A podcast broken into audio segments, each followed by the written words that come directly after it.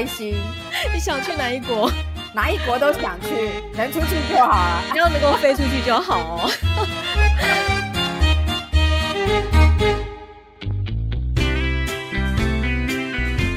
好哇，M M W Go，关于好哇，探索首领女性在生命历程中，从充满问号行走到惊叹号的转变。你的好哇又是什么呢？M M W Go。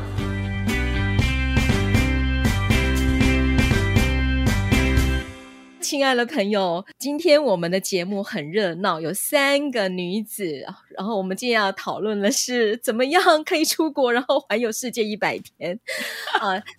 真的，真的，我觉得这个题目太吸引我了。然后我们今天呢，有一位特别来宾呢，是我跟文琪，我们呃 Witch 的好朋友，就是我们认识好久好久的好伙伴 欧艺林，艺林，是的，奕伶也是今天我们要请他来跟我们分享，怎么样去环游世界一百天。我想。环游世界一百天，对我们来讲好像是，呃，在看那个旅游节目，或者是像别好很不真实，对，天方夜谭。结果在这个女子身上，它就实现了，这样。还是说，太好笑了，不知道什么时候可以讲话。没关系，这样子就是考验 M 的功力，因为他还要后置嘛，后置要剪辑。哦、对，是一百零二天，要这样说。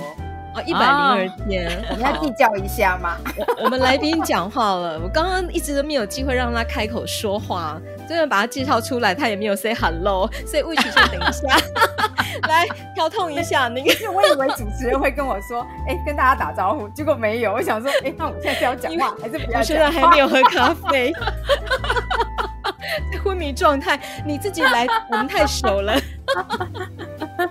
太熟了，真的，大家太熟。现在让你说话，对。哇，现在让我说话吗？各位听众朋友，大家好，终于可以轮到我说话了。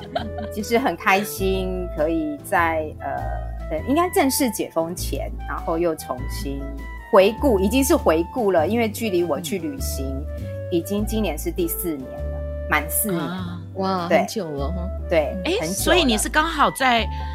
就是在那个之前呐、啊，在疫情开始之前，嗯、疫情三年了嘛。对，疫情三年，我等于是回来一年开始有疫情。哦、嗯，所以那时候我还记得，那时候那个执行长 David 执行长还说：“你真的很幸运呢、欸。”真的，你真的很幸运呢。没有，因为那时候你记得有一阵，那时候疫情刚开始的时候，因为有一艘游轮，它就被放在海边，没有办法靠岸嘛。因为所有的人都在那一艘游轮上面，嗯、所以特别有感。对，那那时候疫情刚开始的时候，有这样子的一个新闻事件，嗯、因为那时候船上的人真的就是一个一个接着一个染疫。对，对那这一件事情其实是可以想见的，嗯、因为我出国，呃，我去搭游轮那一次也是，就是开始船上有人感冒，你就开始发现一个接着一个，嗯，就开始感冒了。对，嗯、然后那时候因为也不知道是不是先知，其实我那一次出国那时候没有疫情，我戴了很多口罩。为什么你会想戴口罩？因为我我先生也也很谨慎，然后我也是想说，哦，在密闭空间里面，如果有需要的时候，嗯、我们可能需要戴口罩。哦，对，所以那时候我的室友姐姐，她就说：“你没事戴那么多口罩做什么？”我就说：“哦，如果开始有人感冒的时候，我们就需要戴口罩。”后来他就说：“你真的很厉害，因为我戴的口罩都分给别人。” 分给我的室友姐姐，我的室友姐姐出去，因为这样出去等于是三个月，她感冒三次。嗯哼哼，对，在这里我要稍微再补充介绍一下，呃，意林的背景其实是护理，对不对？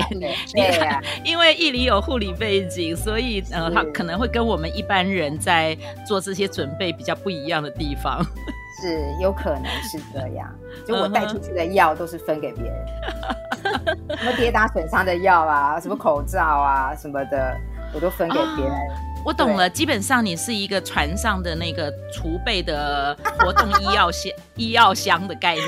我也不知道为什么就会用到，反正就是都刚好身边的人有人需要，然后就就刚好也带去，然后他们刚好也都没有带，所以也就都分享给别人。那就是顺道刚好讲到疫情这件事情，所以真的是很幸运是在疫情刚好前那一年，然后我出国，因为那是。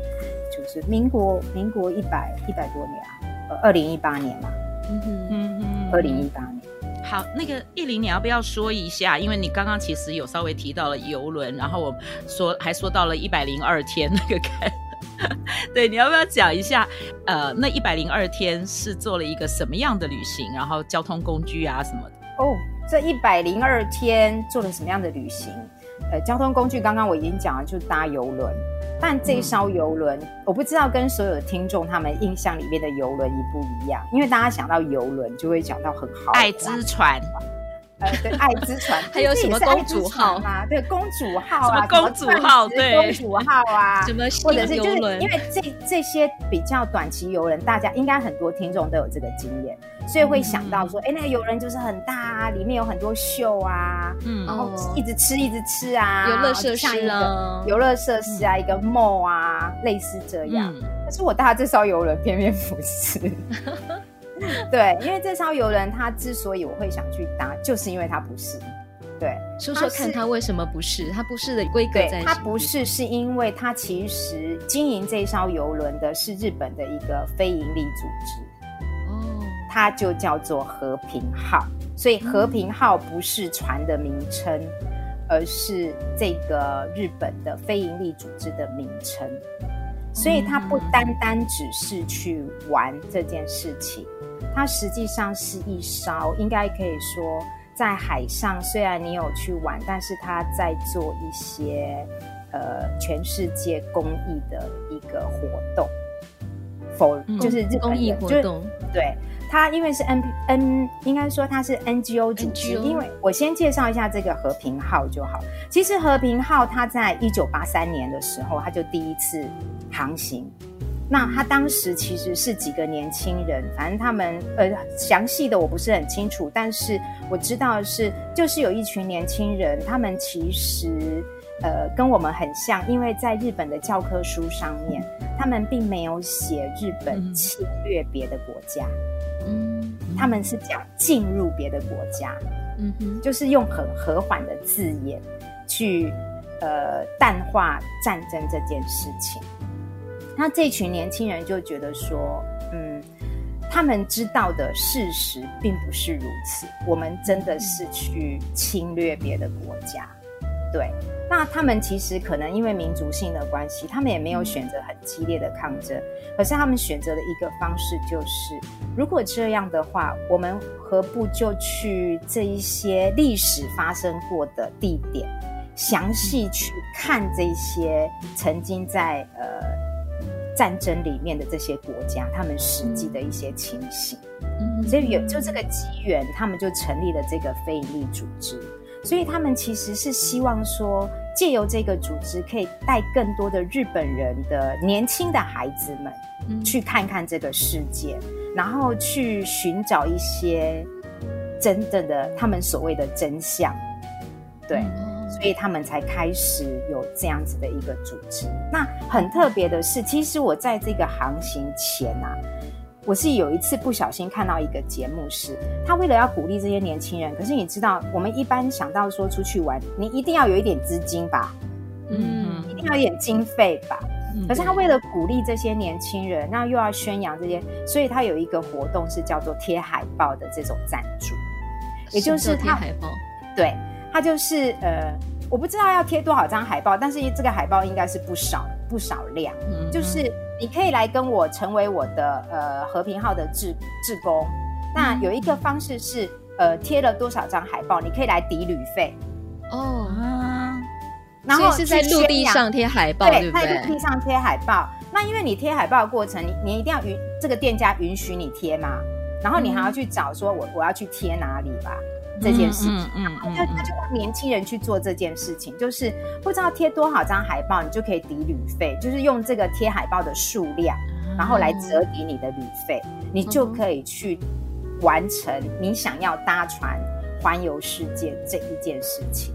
所以这一个非营利组织去做，我第一次看到的时候，那时候我就觉得说，哇，怎么会有人 做这样的事情？好好哦，还可以贴海报抵旅费，对啊，那时候我不知道是多少钱，然后就想说，嗯，真的觉得蛮好的，就是可以做这件事情。但那时候他只否日本人，嗯，因为早期和平号其实是不接日本以外的客人的，嗯，是后来开始可能旅旅游的这件事情越来越蓬勃了，他才开始接呃日本以外的客人。不然，它主要就是以日本人为主。对，所以那你等等到你坐船的时候，你们船上有多少的是非日本人？这个妙了，我其实那时候很想是最好外国人少一点，通通是日本人，蛮好的。对，然后我其实搭的这一次一百零八回，我如果没有记错，是第三年有台湾旅客上船的。嗯。前两年其实都是零星的，很少，大概就只有不到十位的台湾人，也不知道为什么，就是大概被眷顾。九十八回，也就是我参加的这一回和平号，竟然有快一百位的台湾人。哇，嗯，对，总共是总共旅客有多少人？快要有一百位的台湾人，所以总共的旅客啊，哎，我我想一下，他那那一艘船其实也没有载很多人，大概带几，他原来满的人次是一千多人次，一四二二，可是，一四二二人次里面要扣掉工作人。员，嗯，对，所以即确定的数字我不清楚，嗯、但是可以知道，他其实一百多，快要一百位，其实已经算是一个小群体了，那大部分还是本人。嗯日本人，然后在这个一百位里面，还有这一百位是台湾，对不对？快一百位台湾，但还有什么？新加坡、马来西亚，嗯，然后还有呃，应该讲中国，嗯，对，中国也不少的，对，嗯，然后就在这这一次航程里面，就是比较特别的，就是因为。呃，我也不知道为什么会这么多，但是就是这一，而且好像后面就没有再这么多人。就我去的那一那一航，嗯嗯嗯，特别多台湾人。他们一年这样子出出航几次啊？如果照你看，一年三百六十五天嘛，嗯，对不对？那我就只有一艘船，那一次都是都是一百多天，所以大概就只有三回。两到三回，三回还不呃，可能还要跨年。三回，嗯、对，就是要跨年度，大概会有三回。嗯、对，所以那它会中间还会有一些，可能会有一回是比较短程的。嗯，哦，对对，就是有五十几天的这样，对，比较少天的，哦、对，比较少天。那你这一百零二天走了多少国家？一百零二天应该算是走了二十二个国家。但是有二十四个港口，嗯，对。那这一次的航线九十八回，这个航线是最主要是北半球，哦，对，他们是有分航线的，嗯，对，所以也不能讲环游世界，呃，是不是这样？就是 应该可以，对，应该你你要这样说，一个开始，一个开始。那你要说它是不是环游世界？因为如果照我们绕地球一圈是四万多公里。那这个北半球已经超过了，已经绕地球大概，嗯嗯嗯、大概两圈半了。哇，对，就是它的用理，所以这个是一个看我们比较的基准是哪一个，所以它有北半球，嗯、有南半球，也有几个国家的，他们也有这样子的经营的方式。嗯，对，所以有不同的航程。那最主要还是他们呃会跑比较多的国家。对，那你可以说一下你他的这个就是每一次靠港的应该怎么讲？就是这一百零二天你在船上的日子大概有多长的时间？然后靠港可以下去多久？你知道吗？如果你一直都在船上，你可能下到岸上的时候，你有两天都在摇的状态里面，是不是？我跟你说，我真的是，我觉得这可能真的是，哎，又是另外一个恩典，因为我不会晕船。你看，真的，你本身就不会晕船吗？我没有晕船，我这一百多天我都没有晕到船。你风浪很大，也都不会。你都不会了。对，因为在船上有很多年轻力壮的，因为风浪很大的时候，真的是很多人都会晕。但我不知道为什么我就没有晕，所以即使那个风浪很大，有而且我还可以睡。就是风有一次我们风浪很大，不知道几级啊，十几级风浪，反正就是你床边的东西已经被浪打下来了，然后我就把它 Q 起来，然后我就继续睡觉。你自己没有被浪，没那个那个在船在翻 在摇晃的时候滚下来。没有，然后我还跟我的室友姐姐说，其实这浪大的时候，你有没有觉得蛮舒服的？就当睡摇床一样，就给你摇啊摇啊摇啊，你就睡着了。你真的很适合去搭轮船。没有，然后我就想说，然后你就会发现那一天吃饭特别舒服，因为呢，很多人不能来吃饭。哦，就会很痛苦，人少，人就变少了。平常要排队打菜啊，等很久哎、欸，对，然后这时候人就少了，就想说哇，今天真是人变少，就知道哦，好多人晕船了，对，好多人晕船在船上不舒服了，对，然后我们还可以吃得下饭，我就觉得很感恩这样子。所以刚刚文琪姐讲到一个重点，是因为。大部分的时间会在船上，嗯，即使我们靠港，顶多就是一天，最多停两天，这样子，对，他就是会排你一天上岸去，呃，观光。对，然后呃，你自己可以参，他会有一个 local tour，就是他在船上有岸上行程，你可以去选我要去哪，因为在有限的时间，他又要让你认识这个地方，所以他会选靠近港口比较近的地方，然后让你去这个国家，真的去陆地上去看一看这个国家，或是特别，然后他选的景点都很特别，都是特别有，比如说它有一些呃历史价值的。或者是一些自然景观很很有特色的自然景观的，那你就只能选一个地方。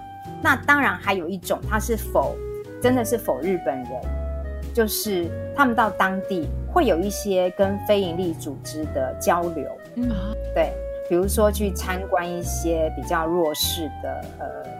真的是像孤儿院啊，或者是弱势团体啊，或者是真的在二战期间，他们有一些特别的一些呃呃相关的一些单位。那这些它是指否日本人可以去参观，或者是加入？对，不行。日本以外的呃外国人他是没有让你加入的。嗯，对。那还有一种是呃后来大家熟悉的，就是。当然，你也可以从那边去参加一些呃特别的行程，比如说我们到了那个中南美洲，就有人选择去马丘比丘，因为这不是在我们行程里面，但你要跟船公司讲好，就是他们得在马丘比丘呃参观完以后，几天以后到下一个下一个搭船的那个港口再上船，你也可以这样。那你当初为什么会想选择用这么特殊的一个方式搭游轮，特别是搭和平号来去实现你的这个环游世界的梦梦想吗？还是说你背后有什么样的动机？嗯、呃，应该是说，其实我前面有讲，我我其实对这个和平号很好奇，嗯、因为它贴海报的这件事情，让我觉得说一直就放在心里面，它在酝酿了，对。然后因缘巧合之下，我又看到刚好在那一年，也就是二零一八年，其实我刚好满五十岁哦。二零一八年我出去玩的那一年，我刚好是满五十岁。嗯、然后，所以我是在大概五十三、五十四岁的时候，我就在想，我我呃不是五十三、五十四，就是快要满四十八、四十九的时候，就在想，我五十岁的时候，我可不可以做一件很不一样的事情？嗯对，就这样，很单纯的就这样。然后刚好在这个时候，我有一次去我阿妈家，然后我又看到了关于和平号的一个节目，嗯、我就突然在跟我先生讲说，嗯、我真的好想去哦。对，然后讲的那一刹那，其实我我我是掉眼泪的。为什么？对。不知道，你不知道为什么，可是你你就会觉得说，我真的好想去。我跟他说，比如我明年就要五十岁，我好想去做一件我从来没有做过的事情。然后一直以来，不管是在念书，或者是呃，到后来成为母亲，然后我其实呃一直都是，比如成为母亲之后，我一直都是跟跟我先生，我们就是家人一起出去玩。我好像从来没有一个人出去旅行过，就是真的一个人。对，对。然后，所以我那时候，呃，我先生也也不知道为什么，因为照理说，如果因为我们这么熟悉，应该大家都有一点点，呃，很了解。其实我先生本来就是一个比较谨慎的人，他也都很对我们很照顾。照理说，他应该不太不太会同意，但他那一天竟然同意了，马上同意，对，对，马上，我的真心打动了他，而且我们隔一天就去下定了。对，因为其实我已经算是很晚报名的。嗯，对，因为通常这种长期的旅程，大概都会前三年，他就会开始 announce，哦，开始预告。嗯，我到哪一年我就有这个行程，你要不要参加？嗯，然后他们会有一个早鸟的优惠价，但我已经不是早鸟优惠价，我等于是捡人家剩下的，哦，就是他还有一些空缺这样子，就是嗯，还是会有一些空缺，然后有名额，对。然后再来就是这个航程，我会去搭，是因为它在台湾上船，因为它是日本的船，你应该要飞到日本，从日本上船。嗯、但他刚好这一个航程九十八航程，它有一个点是排到台湾的基隆，哇，很方便。所以台湾人可以从基隆港上这一艘游轮，嗯、有一点这样子的因素，我觉得也让。呃，这一次的旅行可以顺利的，呃，就这样。那我现在其实是在刷，因为一刷第一笔定金就是五万块嘛。嗯、对，他都以为我不会去，那可是在我在刷，他后来有跟我讲，他在我刷卡的那一瞬间，突然觉得说啊，你真的要出，你真的要一个人？那，那他没有想跟你去吗？呃、那可是那已经是那已经是在。要出发前的前一年哦，因为我前一年就要下定，嗯、对，前一年下定就已经算是晚了，嗯、对，对，而且是在呃也是夏天的时候，所以我等于真的是在前一年的时候就已经心里就知道，就是那那个暑假的时候去定位，就是二零一七年的暑假去定，嗯、然后我二零一八年的五月才出发，对。所以你要说动机，这大概就是真的是因缘具足了，就很想做一件我没有做过的事情。因为，呃，我没有搭过游轮，然后又这么长的时间。嗯、之前有想过去环游世界吗？有这样的一个目标？没有，没有。其实真的没有，嗯、没有，没有去想过这件事情。没有想过，因为其实我在船上有一对夫妻，其中的那个一个大姐，她就是那个太太问我，她说：“你这么，因为我看起来就像小小的，你知道吗？对对，觉得我很年轻，对，觉得我很年轻。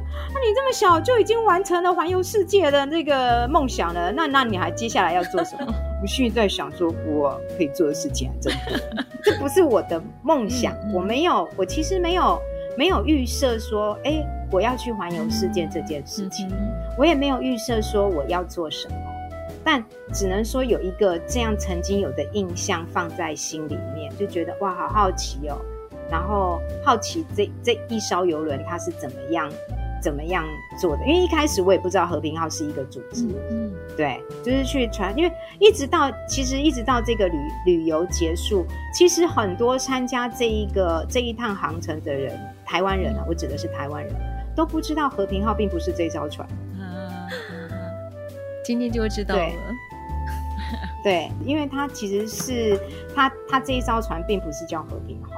嗯，对，然后还有一个比较特别，我要讲说它为什么是一个，你会想，因为你知道这艘船的前面有挂一个现在很红的 SDGs 的 logo 哦，它走的很前端。我第一次看到 SDGs 的 logo 就是在和平号的船上，嗯、它是带着使命这件事情去航行的，嗯、对，所以我出去的那一年一百零七年，其实它航行已经满三十五年。哇。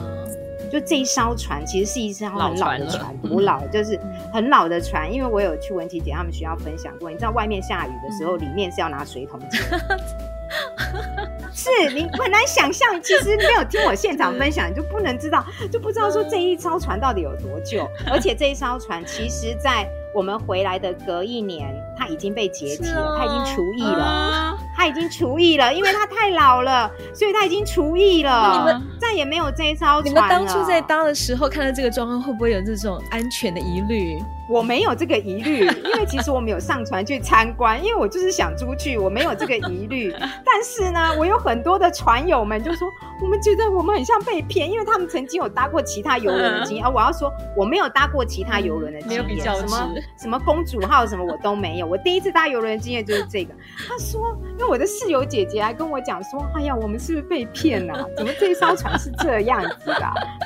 对，就是外面下大雨的时候，里面有那个，然后反正有很多有趣的事情，因为我们还会经过海盗区，嗯嗯，所以经过海盗区的时候，这整艘船是要贴黑色塑胶布，就是隐藏自己，对不对？要隐藏自己的，嗯、因为在海盗区，他是不管你什么船的，他都会抢，这是真的。嗯、而且那时候我们还有日本的自卫队是在旁边帮我们护航。嗯嗯嗯，我们还以为真的假的吧？我一心里一直在想是假的吧。是真的，对，而且听说真的有海盗蠢蠢欲动，是，哦、是船长不敢告诉我们，嗯、是我们后来已经要下船了，他才说。我们其实真的有遇到，对，只是没有上来抢我们，因为那个船长曾经遇过海盗上船抢劫的，对，所以这件事情是真的有的。然后我的室友姐姐就说：“哎呀，我们真的是可能被骗了。”我就说：“对啊，我们怎么在船上还要防海盗？然后下了陆地，因为其实欧洲的治安很差，你知道吧？要防强盗，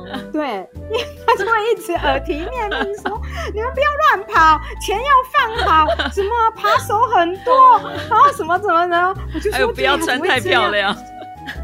对，然后什么是不要一副那自己观光客的样子，然后什么什么。可是真的就是，即使这样，真的有人的钱还是被扒。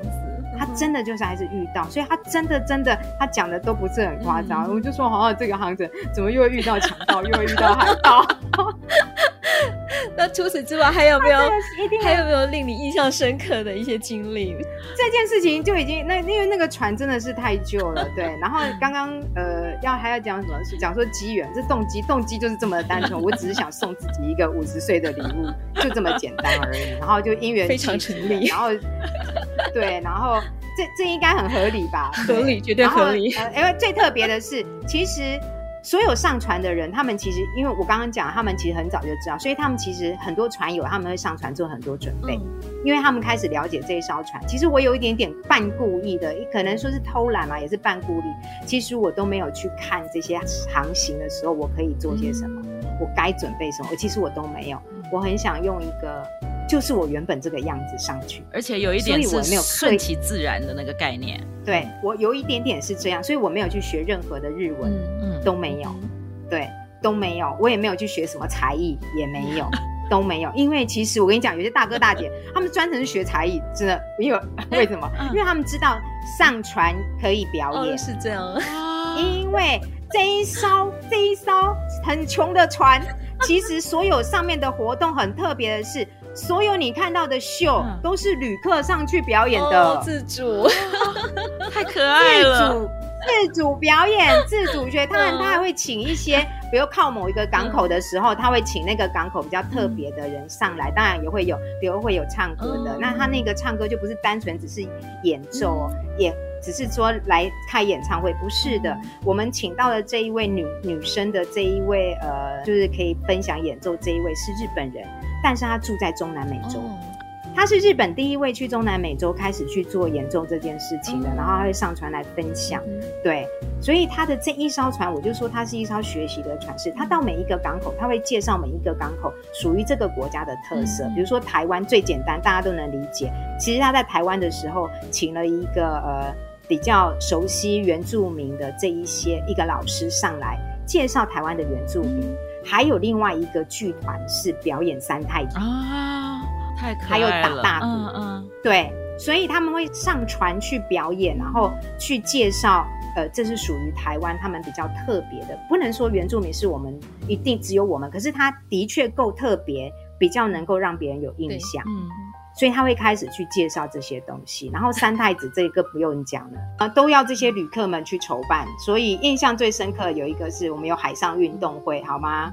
哎，对，海上运动会，哎，我还记得，等一下哦，我记得你有分享过，你还有分享过你在船上还其实有很多的活动，非常，然后他会让大家轮流上去带，对对对对对，他有一些自主活动是没有安排讲座的人，就是你你想要来带什么活动，你就可以来带，好吗？你擅长做什么，你想要带大家，你就排一个课，然后去申请，你就可以来带，所以大家各式各样，你都可以去上。啊，语言不通也没关系，好吧，大家都可以玩在一起，就跟着一样画葫芦就好，跟着一样画葫芦。然后日本他们就是呃，反正就是他会借由各种活动，就像我们经营团体动力这样的概念。嗯、那所以在这趟旅程里面，嗯、你要要觉得好玩的人大有人在，觉得不好玩的人也很有人在，因为他上去没有他期待，他就会觉得怎么会这样子？不是要有秀吗？不是要什么吗？我的室友姐姐没有卡西诺会有秀，没有，不好意思，而且他们每一个船员都十八般武艺，样样精通。嗯，真的，其实现在是在餐厅端盘子，晚上是那个在 pub pub 里面弹琴的。那艺林呢？你你有没有带什么活动？你知道吗？我哪有带什么活动？我就不小心去带了太极拳。不小心，我其实也没有。就不小心，我就跟你说，我什么都没有准备，就没有想到竟然有人要打拳呢。然后我就上去打，然后我就想说，哎呀，我打的应该也不太好。没有想到，其实我打的挺好的，因为因为召召开这个是一个马来西亚的姐姐，他们也会讲华语，对。然后他就说艺玲，这群打得很好，连我的日本的那个，然后我就想说，好，没关系，我这个人就是这样，我就想我就跟着你们打，我也觉得蛮好。然后就上去，有缘人呢，我们就来稍微交流一下。就这样子，反正就是 后来没想到，原来打太极这件事情成了我的，成了我可以跟别人做朋友的一个方式。我没有靠其他的东西，也没有，而且真的上传你会发现，所有的东西都是骗人。怎么说？你所有所有你曾经经历过的事情，在一个你陌生的国度里面，其实没有人知道你是谁。嗯，对，人家也对你的工作，他也不会好奇。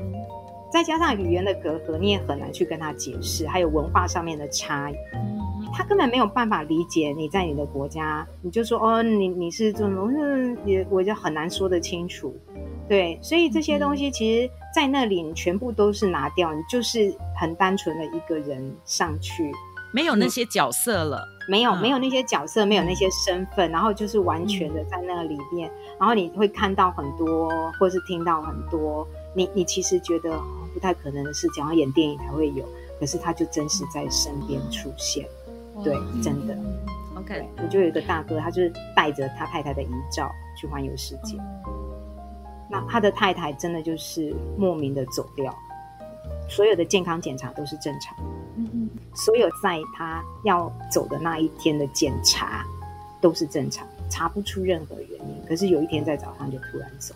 这样的案例不是只有一个，就不是只有一个。你会看到新，我也认识新加坡人，还是好年轻，他的先生也是这样离开，就是听到很多这样子的故事。那有一些故事是在那里，它就是很自然的流动。包括我还是特别讲，我在那里其实认识了一个，呃，其实是中国，但他后来变成是日本人，因为他嫁到日本的一个翻译老师，那他跟我也很有缘分，对。包括这个老师，到我要下船的前一个晚上，他把我叫去他的房间，他才告诉我说：“他说他对我的印象很深。”他说：“小欧，他就叫我小欧。”我就跟他说：“哦，老师怎么样？”他说：“其实我告诉你，这艘船上大概只有你知道。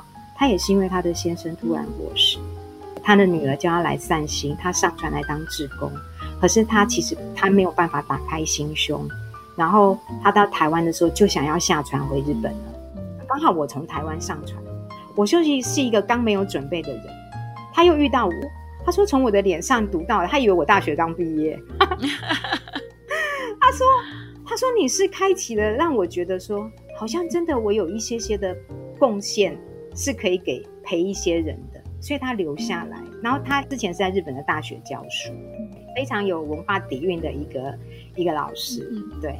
然后就非常的疼爱我，对，因为就很多的机缘，他都我们都会碰面这样子，所以有好多这样子的故事。其实我们就是陌生的人，可是他他愿意告诉我，对，那这个是呃我没有想到的，对，我真的没有想到去这一趟旅行里面会听到这些。所以这些旅行里面，你说有没有印象深刻的地方啊？这些都有。可是我觉得最最难的是这些船上的这一些。人的那种真实的相会，人的真实的相会，还有人的那一些，其实他已经丢掉很多的身份，他就单纯的用它，就有点所谓的那种很纯粹了，对，没有任何的利害关系。然后你们也会听到很多的故事，有的人真的就是上去是真的要逃开某一些事情，对，然后你在你的熟悉哦，我要特别讲，在船上收讯不好，没有网，太好了，是有一些人是没有办法忍受的。嗯、你会看到他一直去买网卡，嗯、想尽办法都要上网，因为平常的工作都一定要用这，对，没有办法，对，对，所以这件事情，其实在这个船上，我觉得要要说有好多好多的故事可以跟大家分享。但再怎么分享，你如果有兴趣，你都可以自己去一趟这样子。嗯哼哼，所以你有规划下一趟旅程要往南走吗？是耶，南半球。我已经报名了啊！真的？什么时候？也是和平号这个组织吗？是还是嗯？其实我已经报名了。计划什么时候呢？明年。也是你自己去？对，也是我自己去。我想要一个人走完北半球，走完南半球，然后。有机会再跟我先生去不一样的我本来就有想，五年后，我本来就想说，我五年后我要再去搭这个组织的船，对。而且他换了新船，应该比较好。而且还有还要特别讲的是，因为我的室友姐姐那时候，我的室友姐姐一知道，因为我知道这个讯息的时候，我就有传传到我们一些船友的群组。我的室友姐姐竟然也要跟我一起去。找了他的朋友，我就跟他说：“那你要不要跟你的朋友住一间啊？我没关系，我可以去认识别人啊。对，你要不要？”他说：“不要，我就是要跟你住同一间房。”我知道你们俩，我的朋友住隔，我的我的朋友就住隔壁好了。他的朋友是日本，是嫁到日本，所以是日本是可以通的。对。我就觉得很感动，因为其实在这个船上还有一个很特别，能够遇到一个好室友也不容易，因为我们全部都不认识。我是一个不认识，我就是随缘，真的是随缘。然后我的室友姐姐有一天竟然问我说：“哎，你都没有去拜拜，可以遇到一个好室友吗？”我有去拜拜，希望我可以遇到一个好室友。我说：“其实姐姐我没有哎，其实我很希望我我的室友是外国人哎，对，就是可以有不同的接触的方式，但是。”遇到这位姐姐也很棒，所以我们其实算是相处的很融洽的，在船上的一间室友。因为有些室友是真的很不合，我告诉你，真的不分国籍，会打架就是会打架，会骂人就是会骂人，跟国籍一点关系都没有。啊，日本人也不是像我们想的，都一定是这么的温文儒雅，或者是有礼貌，也没有。对，他们也有另外一面，是你如果没有这么长旅行是看不到的。对，真的是如此，真的是如此，我就觉得很特别。所以，也有一个有一位旅伴，他其实再一次的旅行，我觉得对我来讲是一个鼓励。就再一次旅行，他还是会选择你。是我，我觉得那是一个呃，应该是缘分。那对我来说也是一个，那也表示他有感受到，其实在这个旅程里面，我们有他，他有感受到我的我的善意，或者是他也觉得说，哎，有彼此的照顾到。对，对，我觉得蛮好。我想呢，在最后面，我想问一个问题。我相信很多人都很好奇，你这趟行程大概需要准备多少旅费？我其实我要这样讲，因为这个问题呢，大家都问过我，但是呢，我我其实没有去细算多少的多少钱，但是它基本的旅费就一定要大概呃五六十万，六十万跑不掉。嗯嗯，为什么我要这样讲？因为要看你住的是哪一种房型，嗯，因为船上会有房型，你是有靠窗还是内舱，然后住哪一个楼层，嗯，对，这些会影响你的价格。你选择四人房还是两人房，还是单人房，都会影响。所以它没有一个绝对的价格。然后再来是你报名的时间点，因为如果你是早鸟，你可能会有优惠，嗯嗯，对。然后还要加一个什么？你的岸上观光行程。如果你都不去参加岸上观光行程，这些钱其实都可以省下来。嗯哼，对，因为应该现在都会看到很多广告，他会说：“哎呀，三十几万、四十几万，你就可以去环游世界啊，或者是北半球、南半球。”当然可以，但是你就会变成说你，你你选择的房型是哪一种？因为那个价格就会差很大。是对，你说它很多钱嘛？其实我并没有觉得它真的很贵到说哦，好像天价，一般人负担不起。对，但他的确需要一笔这样子的，至少至少也要五十万才会让你比较好去分配这些事情。嗯，对，所以基本的就是你还是要有一些的自己的那种存款。如果对于年轻人来讲的话，好，要不然你就要有很好的背后的资源。年轻人，我觉得年轻人我都很鼓励年轻人要做要做这样的志工，做志工，当志工，因为他很需要语言志工。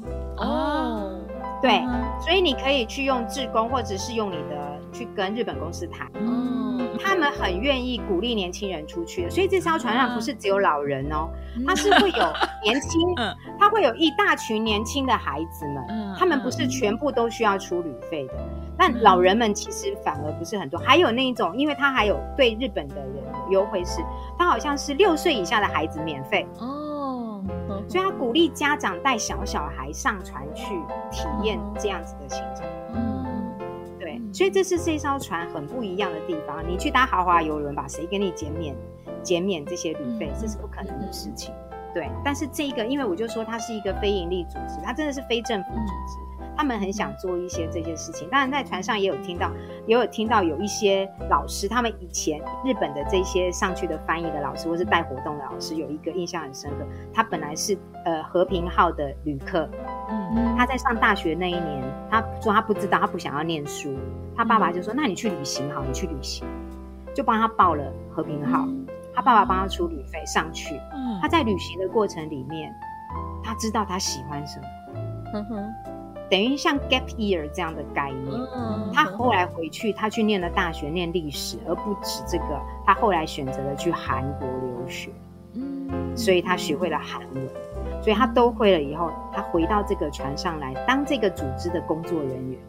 找到了一个自己的喜欢，然后生命的目标，是生命的目标。透过这一趟旅程，所以这趟旅程绝对不是只有玩乐这件事情，是他让他有一个 gap year 可以去做这件事。所以我很鼓励，其实听众们的，如果你的孩子们，其实就像凡一的孩子，其实我觉得，就算他出去，你怎么知道他要看到什么？我们不知道他，其实就是在找自己。他就会从错这个过程里面，他会去有不同的发现。我觉得这是一件很美好的事情。对，对我来说，可能我到那个年纪没有，我没有什么。可是我回来，我觉得这些年，我觉得也很棒，因为我就开始学日语。然后下次我旅行的时候，我应该要可以至少会讲几句，对不对？然后就会觉得有一个目标。对对对对对，虽然我也没去考什么检定考，但就会觉得说，嗯，好，那就会变成说，哎，原来这趟旅行之后，他会有一些些不一样。对，那对年轻的孩子，我觉得更好。太好了，对。今天的节目真的是，我觉得时间永远是不够的。我们是不是那个考虑一下，那个可以做两集？我很愿意哦，因为如果可以影响更多人，他们可以对孩子有不同的那个看法，我觉得蛮好的。嗯，好。今天我我觉得在这个过程里面，其实我可能原来我们想的时候，就是想请依林来分享一下环游世界一百天是什么概念。可是今天我们在这个整个依林分享的这个过程当中，我觉得其实我们听到的是，原来我们可以锁定一些我们从来没有做过的事，然后可能透过这个事情，它打开了我们另外一扇窗。不管你的人生在几岁吧。嗯，刚刚提到的年轻的，或是自己在在中年的这个阶段，任何一个时间点，我觉得都可以，都可以是我们学习新事物的一个探索的开始。嗯，今天非常谢谢一零一。下一集我们还是会邀请一零来，呃，再跟我们分享一下他另外一种生活层面，我觉得也是非常有意思哦。那我们就下回见喽。OK，谢谢，拜拜。